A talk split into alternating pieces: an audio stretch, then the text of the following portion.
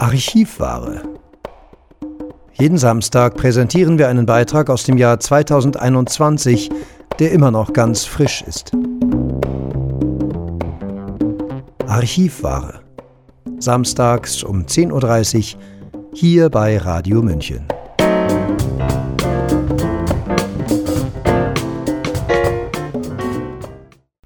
Herzlich willkommen bei Radio München. Radio. Radio. Moment. Kultur. Heute will ich über das Immunsystem des Menschen sprechen, selbstverständlich im Zusammenhang mit der Covid-19-Erkrankung und habe jetzt den Arzt, Publizisten und Unternehmer Dr. Paul Brandenburg zugeschaltet, der für meine Fragen als promovierter Arzt Expertise mitbringt. Er hat sich in seiner Doktorarbeit nämlich mit antigenabhängigen Immunantworten beschäftigt. Schönen guten Tag, Herr Dr. Brandenburg. Schönen guten Tag, Frau Schmidt. Lassen Sie uns doch etwas über das faszinierende System unterhalten, das die Evolution dem Menschen geschenkt hat, um sich mit seiner Umwelt auseinandersetzen zu können. Erstmal die philosophische Frage, muss er sich denn mit seiner Umwelt auseinandersetzen, um nicht aus dem System zu fallen? Oder kann er das tun, wenn ihm danach ist? Oh ja, er muss. Also wenn Sie schon philosophisch werden, dann können wir das Immunsystem auch als ein weiteres Beispiel dafür nehmen, dass wir Menschen lange nicht so besonders sind, wie wir das gerne hätten.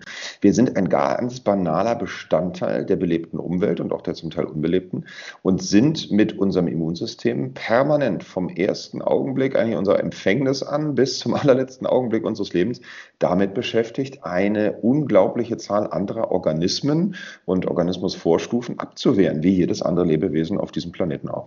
Mhm. Welche Mechanismen der Infekt- und Bakterienabwehr des Menschen kennen wir denn heute? Und glauben Sie, dass wir überhaupt schon alles begriffen haben? Das ist eine Frage, mit der man eigentlich einen Mehrteiler starten könnte von vielen, vielen Stunden und äh, wenn nicht Jahren und ganze Studiengänge füllt. Man muss ganz am Anfang dieser Erklärung, und das, das Immunsystem ist wahnsinnig faszinierend und es lässt sich selbstverständlich runterbrechen, auch auf ganz, ganz einfach grundsätzlich zu verstehende Dinge, aber man muss erstmal akzeptieren, es ist ein riesiges, weites Feld und es kann gerade in einer verknappten Laienkommunikation für all die Menschen, die eben nicht das Glück hatten, mal Immunologie zu studieren, das ist der Großteil, die müssen sich erstmal eingestehen, man kann das in seiner Komplexität schwerlich, auch im Zusammenhang mit SARS-CoV-2, wirklich sinnvoll begreifen, ohne ganz vieles so stark zu vereinfachen, dass es fast unseriös wird. Unser Ziel, denke ich, sollte es sein, erstmal die absoluten Grundprinzipien zu verstehen. Da gibt es eine ganze Menge, die in den letzten Monaten sehr schlecht bis gar nicht kommuniziert werden. Und wer sich die Mühe macht, da mal ein paar Minuten seiner Lebenszeit darauf zu verwenden, ich glaube, der kann weiterkommen. Wenn man ganz grundsätzlich einsteigt, kann man sagen, man kann das Immunsystem, was wir heute kennen, und Sie fragten schon danach, einen ganz großen Teil davon kennen und verstehen wir bisher kaum. Da haben wir allenfalls Ideen davon, was es da wohl gibt und wie das wohl funktioniert, aber wie es im Einzelnen ist. Und gerade in den Bereichen, die jetzt zurzeit besonders relevant sind, nämlich die sogenannten Gedächtniszellen, über die wir oft sprechen, da wissen wir sehr, sehr wenig. Aber wenn man mal ganz an den Anfang zurückgeht und sich überlegt, wie funktioniert das, was ist eine Dampfmaschine, kann man sagen, dass unser Immunsystem in zwei große Bereiche zerfällt. Das eine nennen wir angeborenes Immunsystem, das andere adaptives Immunsystem. Das ist schon so ein bisschen Begriffsverwirrung, weil angeboren sind die ja irgendwie beide nicht. Sie haben ja das andere nicht gekauft irgendwann im Laufe des Lebens oder es wurde nachgespritzt. Was das aber meint ist, dass es einen Bereich unseres Immunsystems gibt. Wenn wir das Ganze mal kriegerisch als Armee betrachten, gibt es einen Bereich, vielleicht das Heer. Unverändert ist das seit ganz, ganz langer Zeit da. Und ein Bereich ist evolutionsmäßig viel, viel jünger und hat andere Aufgaben. Das kam also viel später.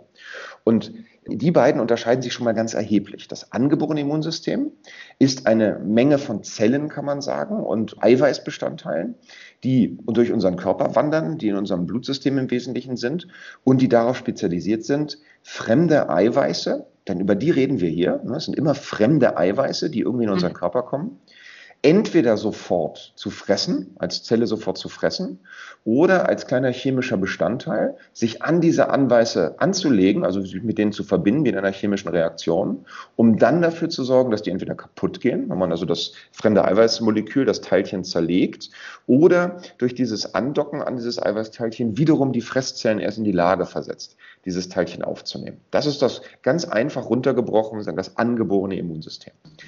Dieses System funktioniert im Wesentlichen besonders gut gegen die einfachen Krankheitserreger. Einfach heißt, und das ist ein Begriff, da muss man ein bisschen vorsichtig sein, aber es ist relativ einfach. Einfach sind zum Beispiel Bakterien oder Pilze. Deswegen einfach, weil es dem Körper meistens nicht sehr schwer fällt, die zu unterscheiden. Da sagt das Immunsystem, Moment mal, das ist eine Körperzelle von mir, die erkenne ich, und das da ist ein Bakterium, sieht völlig anders aus. Da ist der Unterschied groß genug. Ja? ist wie ein bunter Hund, kann man sagen, in der Katzenmenge. Dann wird es schwieriger bei anderen Erregern. Viren sind in der Regel sehr viel schwieriger zu erkennen. Warum? Weil so ein Bakterium in den meisten Fällen nicht in unsere Körperzellen reingeht. Das schwimmt oder, oder wandert durch unsere Körperschichten und durch unsere, unsere Gewebe, ist aber außerhalb der Zellen. Viren hingegen sind in aller Regel meist innerhalb unserer eigenen Zellen.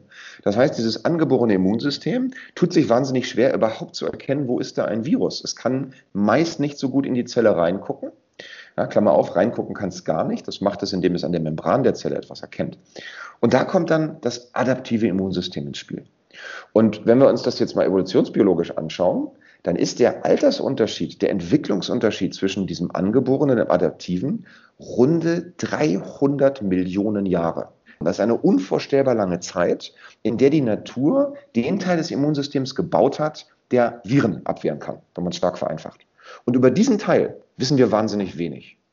Und weil wir so wenig darüber wissen, fangen wir immer an, mit unserem Wissen aus dem anderen Teil anzugeben. Und genau das passiert im Grunde auch gerade bei der Diskussion über die Impfung.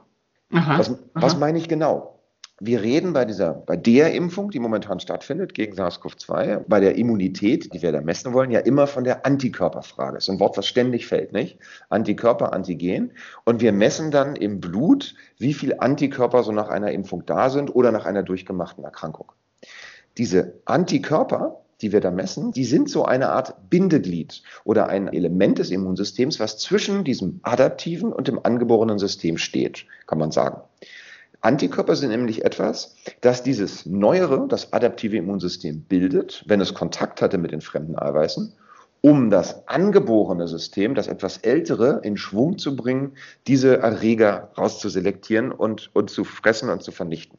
Mhm. Ist das die sogenannte B-Zell-Immunität? Da kommen wir gleich zu. Ja, das, okay. die spielt dazu rein, die B-Zell-Immunität. B-Zellen sind ein Begriff aus diesem adaptiven Immunsystem. Ich vermeide es jetzt absichtlich, da zu speziell zu werden, denn das Prinzip ist mir erstmal wichtig. Wir wissen, dass, das ist ein sehr, sehr wichtiges und, und einigermaßen gut verstandenes System, dass diese Antikörper produzierenden Zellen, wie Sie schon sagten, die B-Zellen, die gehören zum adaptiven System, die treffen auf so ein Eiweiß, ein fremdes Eiweiß, in unserem Fall jetzt oder in den letzten Monaten üblicherweise ein Teil des SARS-CoV-2-Virus erkennen das in irgendeiner Weise und produzieren dann die sogenannten Antikörper. Was sind Antikörper? Das sind wiederum kleine Eiweiße, kleine Bestandteile des Lebens, die in der Lage sind, an dieses erkannte Virus oder Teile dieses Virus oder vermeintliche Virusbestandteile anzudocken. Die setzen sich da wieder ran bei einer chemischen Reaktion und vermitteln durch dieses Ransetzen wiederum, dass das angeborene Immunsystem und auch das adaptive dann diesen so markierten Eiweißstoff angreift. Das ist so, als ob Sie im, im Wald durch die Gegend gehen mit einer Sprühflasche und ein Kreuz auf einen Baum sprühen, so wie das Förster machen, damit der Baum gefällt wird. Das heißt, mhm. die Antikörper selbst machen gar nichts groß kaputt, die markieren das bloß und dann kommen andere Bestandteile des Immunsystems und greifen das an. Das ist ein wichtiges und gutes System und das ist unverzichtbar. Nur in der Diskussion verengen wir uns oft auf diese Antikörper. Ja. Aber die Wahrheit ist, die Antikörper sind bestenfalls der zweite Schritt der Immunabwehr. Die erste ist eine ganz unspezifische durchs angeborene System, wo das Abwehrsystem des Körpers kommt. Das ist dann gegen Viren sehr, sehr ineffizient, auch gegen SARS-CoV-2, weil, wie gesagt, es erkennt es meistens nicht. Im zweiten Schritt kommen dann diese Antikörper. Großartige Sache, unverzichtbar. Aber im dritten und langen Schritt, der über viele, viele, viele Jahre hinausgeht, da sind diese Antikörper in Anführungsstrichen gar nicht mehr so wichtig. Denn die Antikörper, die von den B-Zellen produziert werden, die sind mitnichten ein Leben lang in unserem Körper. Die können über verschiedene Wochen, Monate, vielleicht sogar in Einzelfällen Jahren, aber meistens nicht, können die da sein, aber dann werden die wieder abgebaut. Und trotzdem sind wir ja, auch wenn diese Antikörper weg sind, immer noch über viele Jahre, vielleicht sogar unser ganzes Leben lang immun gegen sehr viele Erreger. Und das sind dann die T-Zellen, die quasi ein Gedächtnis bilden, oder? Wenn ich das richtig verstanden habe. So ist es. Es sind nicht nur die T-Zellen, es sind auch die B-Zellen, die bilden auch Gedächtnisse. Deswegen sage ich immer, man sollte etwas vorsichtig sein, allzu sehr in die, in die Feinheiten einzugehen, da vergaloppiert man sich schnell. Aber im Grunde meinen Sie das Richtige. Das adaptive Immunsystem hat diese brillante unfassbar ausziselierte Antwortmöglichkeit, dass es einerseits sehr, sehr schnell Antikörper produzieren kann, nämlich wenn dieses angeborene Immunsystem anfängt, davon Bestandteile dieses Eiweiß zu liefern oder auch wenn es selber, dieses adaptive System selber über ein paar von diesen Fremdeiweißen stolpert, dann hat es eine sehr ausgeklügelte Antwortkaskade. Dann teilt es sich sofort auf, wie eine gut organisierte Armee sagt, du greifst sofort an, du machst dir erstmal eine Zeichnung von dem, was wir da haben und klärst den Feind auf. Und du Nummer drei, du baust schon mal im Vorfeld und vorbeugend gegen dieses Eiweiß für die Zukunft, baust du schon mal Pläne und Waffen sozusagen, um in Jahren reagieren zu können. Das passiert alles gleichzeitig. Und wir haben von diesen gleichzeitig stattfindenden Prozessen halt zum Großteil relativ wenig Ahnung. Wir haben recht gut untersucht, wie diese B-Zell vermittelte Antikörperproduktion funktioniert. Was wir weniger gut wissen, bis gar nicht ist, wie die meistens T-Zell vermittelte und auch B-Zell vermittelte Gedächtniszellenproduktion funktioniert. Unter mhm. Gedächtniszelle versteht man nämlich die Zellen aus diesem adaptiven System, die sich in irgendeiner Form merken, was sie da für einen Eiweiß getroffen haben und auch merken, wie man für dieses Eiweiß, was sie getroffen haben, die Antikörper schnell wieder hochfährt, wenn man sie braucht und auch die nicht Antikörper vermittelte Immunantwort. Denn neben dieser Antikörpermarkierung, die das adaptive System liefert, arbeiten die T-Zellen in diesem System unabhängig von den Antikörpern auch hochgradig effektiv. T-Zellen sind Zellen, die kennen wir aus anderen Erkrankungen, wie zum Beispiel HIV, wo speziell die T-Zellen ja angegriffen sind, nicht mehr vorhanden sind. Die T-Zellen greifen direkt diesen Eiweißstoff an, nicht alleine meistens, sondern kooperieren dann wieder mit dem älteren angeborenen System. Die markieren das zum Teil, die greifen das zum Teil selber und binden das wiederum an andere Zellen. Das ist im Einzelnen gar nicht so wichtig, wie das funktioniert. Aber all diese Prozesse funktionieren parallel. Und das Wichtige, was es hier hier zu verstehen gilt, ist, dass wenn wir nur auf die Antikörperzahl gucken, dann blenden wir drei Viertel dieser ganzen Reaktion aus. Mhm. Und was wir viel besser verstehen müssen, ist, wie werden diese Gedächtniszellen gebildet? Wie hängt die Anzahl der Gedächtniszellen mit der anhaltenden Immunität zusammen? Und sollten wir nicht viel stärker, wenn wir die Fragen von Genesen und nicht mehr gefährlich in Anführungsstrichen des Menschen betrachten, müssen wir nicht viel mehr auf diese Gedächtniszellen schauen? Und die Antwort lautet ganz klar ja. Mhm, mhm. Ich habe das Glück, nachher auch noch mit Dr. Juliane Walz sprechen zu können, die in einer Studie ja schon Ende September herausgebracht hat, dass von 190 Probanden, die krank waren, sich eine sehr hohe T-Zell-Konzentration gefunden hat, die auch nach sechs Monaten nochmal teilweise höher war als am Anfang. Sie hat aber auch herausgefunden, und darauf möchte ich jetzt äh, hinaus, dass bei der Vergleichsgruppe sozusagen hat sie eingefrorenes Blut genommen aus einer Zeit, in der man anscheinend sich nicht damit auseinandersetzen konnte, mit SARS-CoV-2 und hat dort herausgefunden, dass auch da schon kleine Immunantworten da waren. Mhm. Das heißt, was bedeutet denn diese T-Zell-Immunität für die Kreuzimmunität und für die Immunität fürs ganze Leben? Das sind mindestens wieder drei Fragen auf einmal, Frau Schmidt. Verzeihen Sie mir die Oberlehrerattitüde. mir ist es aber immer wichtig, bei diesem wirklich sehr komplexen Feld, das, das runterzubrechen und zu sortieren. Gehen wir nochmal ganz an den Anfang zurück. Ähm, ich stimme völlig zu, dass was Sie, diese, diese Forschungsergebnisse, die Sie da zitieren, die sind vielfach belegt. Im Januar diesen Jahres kam, kann man sagen, in der Bibel der Medizin, das ist ein, ein Journal, das heißt Nature.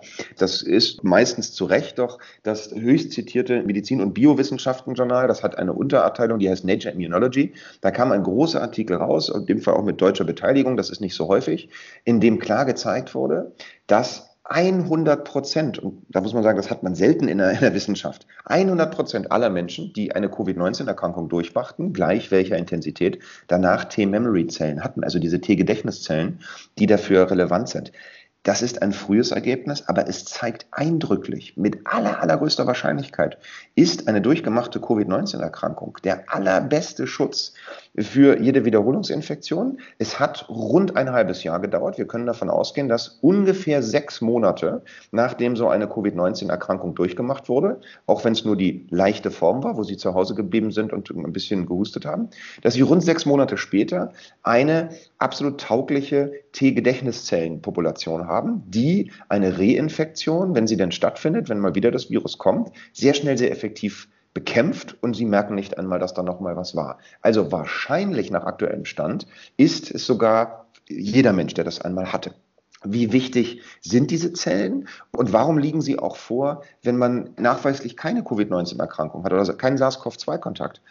Kann man einfach zeigen, weil wir schon wissen beispielsweise, dass nach einer SARS-CoV-1-Infektion, also der schon bekannte Familienpartner dieses SARS-CoV-2, ein stabiles T-Zellgedächtnis existiert. Diese T-Gedächtniszellen sind der Träger der Immunität bei SARS-CoV-1, der langfristigen. Das wissen wir. Ja, mit dem Restzweifel, der immer ist bei biologischen Ergebnissen. Da ist nichts hundertprozentig sicher, aber wir wissen das mit an Sicherheit grenzender Wahrscheinlichkeit. Und die Wahrscheinlichkeit ist doch mal, Entschuldigung, verdammt hoch, dass es bei SARS-CoV-2 ganz genauso ist. Und diese T-Gedächtniszellen haben nun, kann man sagen, und nicht nur die T-Gedächtniszellen, auch die B-Gedächtniszellen verschiedene Qualitäts- oder Spezifitätsstufen. Soll heißen, wenn sich zwei Erreger, gegen die die eigentlich gedacht sind, ganz stark ähneln, man sagt, die sind fast Zwillinge, vielleicht sogar eineige Zwillinge, dann reagieren die durchaus auch auf diesen anderen Partner, der sehr ähnlich ist. Das sind dann die sogenannten Kreuzreaktivitäten. Wie ähnlich sich da ein Partner, ein, ein Viruspartner oder ein Erregerpartner in Anführungsstrichen sein muss, hängt dann ganz stark davon ab, auf welche Epitope, wie das so schön heißt, die reagieren. Das soll heißen, dass diese Antikörper, die produziert werden und auch die Rezeptoren der Zellen, die wichtig sind für diese Funktion, die suchen sich immer einen Teil der Oberfläche dieser Erreger aus, also von Hüllen oder von irgendwelchen Eiweißbestandteilen. Und je nachdem, auf welches Bestandteil die nun reagieren, kann es durchaus sein, dass ein Zellproduktionselement oder eine, eine T-Zelle, die auf ein Virus Nummer 1 reagiert, auf ein ganz anders geartetes Virus Nummer 2 auch reagiert, weil dieses Virus Nummer 2 an der einen Stelle, an diesem einen Epitop so ähnlich ist. Das heißt, man kann also nicht automatisch sagen, ja, weil SARS-CoV-1 ähnlich ist, muss es bei SARS-CoV-2 auch genauso sein. Den Trugschluss darf man nicht machen. Aber wir wissen mittlerweile, dass das die Epitope, auf die da bei SARS-CoV-1 reagiert wird, wahrscheinlich auch sehr ähnlich sind mit denen bei SARS-CoV-2. Da ist vorhin schon das Wort Spike-Protein gefallen. Das ist etwas, was da ganz stark reinspielt. Also, mhm. Ganz kurz gesagt, ja, diese Gedächtniszellen sind der eigentliche Träger der langen Immunität. Und wenn dann die Politik jetzt immer auf die Antikörperzahl schielt oder noch schlimmer und noch irrsinniger mal einen positiven PCR-Test von Anno Schnüff haben möchte, um dann zu sagen, na, Sie sind jetzt immun, das ist gleich ganz grober Unsinn. Denn jeder, der jetzt zugehört hat, weiß, die Immunität hängt nicht davon ab, ob ich irgendwann einmal in irgendeiner Probe nach allen möglichen tausend Verstärkervorgängen einen, ein Virusstückchen gefunden habe, sondern die Immunität hängt davon ab, ob ich entweder Antikörper habe oder diese spezifischen Gedächtniszellen des Immunsystems, die ganz schnell die Antikörper produzieren und auch spezifische T-Zellen produzieren, die schnell reagieren. Denn was diese Gedächtniszellen leisten ist, die sorgen nicht nur dafür, dass sie nach fünf Jahren wieder zack, bumm, ganz viele Antikörper kriegen, die sofort eingreifen, die sorgen auch dafür, dass plötzlich wieder ganz viele spezifische T-Zellen kommen, die mit diesen Antikörpern zusammen angreifen, dass wieder also beide Arme dieser Armee funktionieren. Und mhm. das sind die eigentlich wichtigen Träger der Immunität. Soweit der erste Teil unserer kleinen Immunologie-Lehrstunde mit Dr. Paul Brandenburg, der als Expertise seine Promotion über antigenabhängige Immunantworten mitbringt. In meinem Gespräch mit ihm hatte ich bereits meinen nächsten Gesprächspartner zum Thema angekündigt. Das ist Dr. Juliane Walz vom Universitätsklinikum Tübingen, die mir nach der nächsten Musik meine Fragen zu ihrer hochinteressanten Untersuchung über genau jene jetzt ja etwas verständlicher gewordene Immunantwort des Langzeitimmungedächtnisses beantworten wird. Morgen zur selben Zeit steige ich mit Dr. Paul Brandenburg noch einmal in das Thema Impfungen ein, zur Frage, was von dieser Immunantwort die Impfungen für uns übernehmen können. Das war unsere Archivware aus dem Jahr 2021, immer noch ganz frisch. Jeden Samstag um 10.30 Uhr bei Radio München.